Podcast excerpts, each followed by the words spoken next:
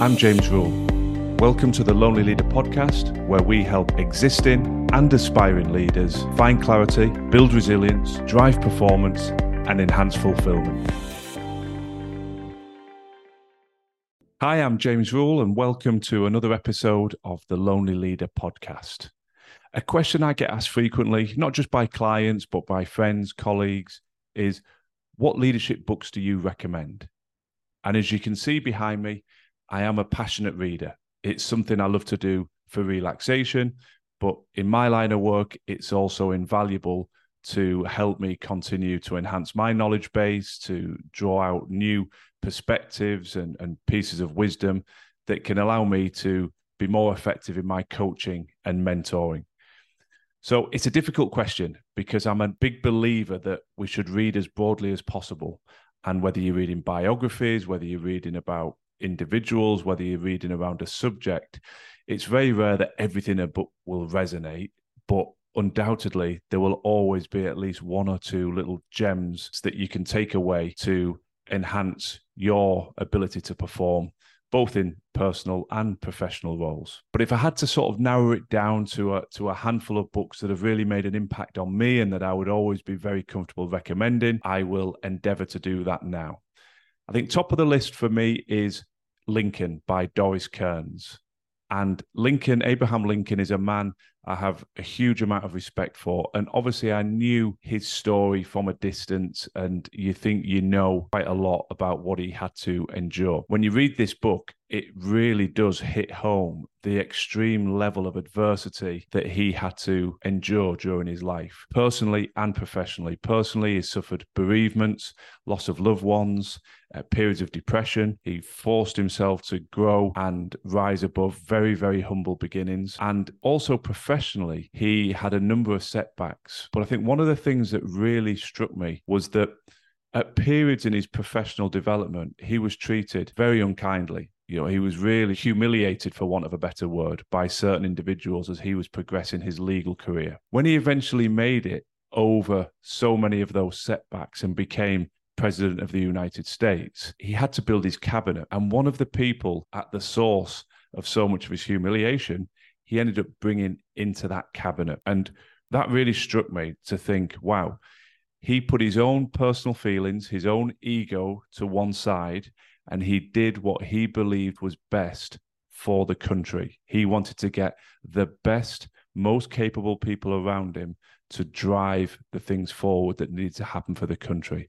And whether these people had wronged him in the past or not was irrelevant.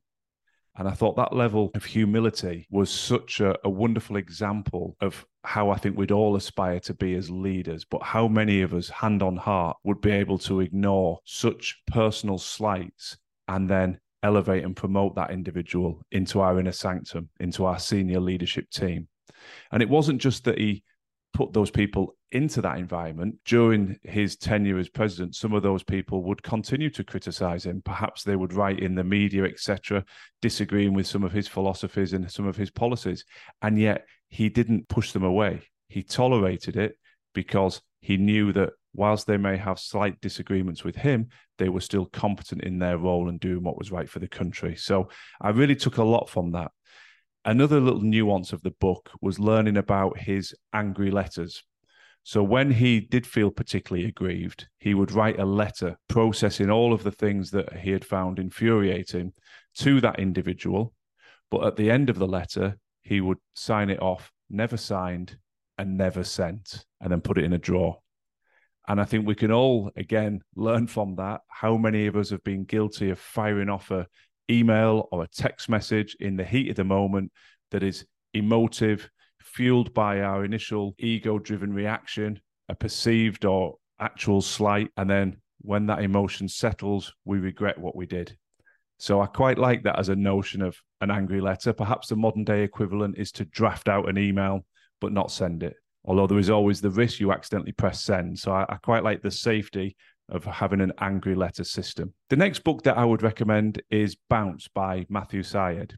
And I came across this many years ago. I really liked the fact that we could move ourselves forward if we were willing to work hard enough. And he's a former Olympic uh, sportsman, table tennis player, and he pulls out a series of wonderful stories about the likes of Tiger Woods, Mozart, the Williams sisters in tennis, and highlighting that while many people perceived that these individuals had a god-given talent and just burst onto the scene as wonderful examples of you know of of just freakish ability he actually debunked that theory and highlighted how much work they had put in.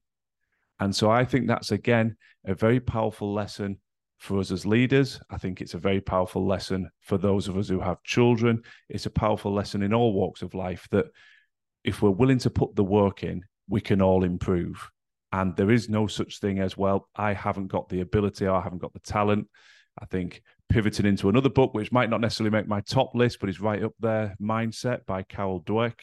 That growth mindset mentality. And I love the notion, particularly when I'm talking with my children, that I can't do something yet. So I found the Bounce book and the stories there a real uh, source of inspiration to think, right, if there's something I want to achieve, work hard enough at it and you can achieve results. The third book I would like to mention is Tribe of Mentors by Tim Ferriss. I really like the fact that this is a short, sharp series of chapters that profile high performing individuals in a variety of sectors, industries, roles, etc. And it gives lots of individual recommendations from books they love to read, habits, practices. And I just found that a wonderful source, again, of knowledge, insight, and inspiration to be able to skim through and I took a lot of book recommendations in particular from that book. The next book that I would like to talk about is Legacy by James Kerr, and this focuses on the New Zealand All Blacks. Many of you that are sports fans will know the esteem in which the New Zealand All Blacks are held. For those of you that perhaps are not sports enthusiasts, they are undoubtedly one of the most successful, consistently high performing teams in global sporting history. It's not just a case of they had a period in history where they were successful. They have an ability, despite having a significantly smaller population base than a lot of the other major rugby union playing nations, to turn out elite, high performing individuals and teams.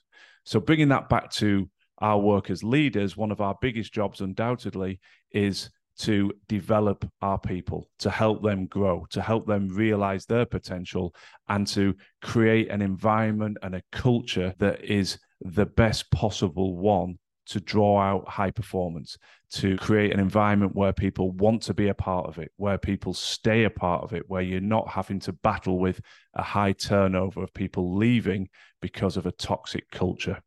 And there are so many wonderful examples within this book of how you do that. But one of the things that I remember striking me most powerfully was this sense of humility. And there's a little section in the book called Cleaning the Sheds. And that refers to the dressing rooms. That's the their sort of uh, Kiwi slang, if you will, for the dressing room. And what was interesting is you can imagine post match after a rugby match, there's mud and debris from the bottom of their of their boots. There's strappings that have been on the body. There's bandages. There's there's bloody you know tissue, etc. All manner of dirt and debris, and they take it upon themselves as a team to clear that dressing room, to sweep all of that away and put it in a bin. It's not just presumed that well whoever's responsible for cleaning this room can do it when we've left. And what was particularly pertinent about that is you might expect it to be the youngest member, the most junior member of the team. Quite the contrary. Individuals who had over 100 caps, had played for their country more than 100 times, would take their turn in cleaning the sheds. So, again, I think as a leader, our words, but also our actions are integral to shaping the culture and the environment that we want to create.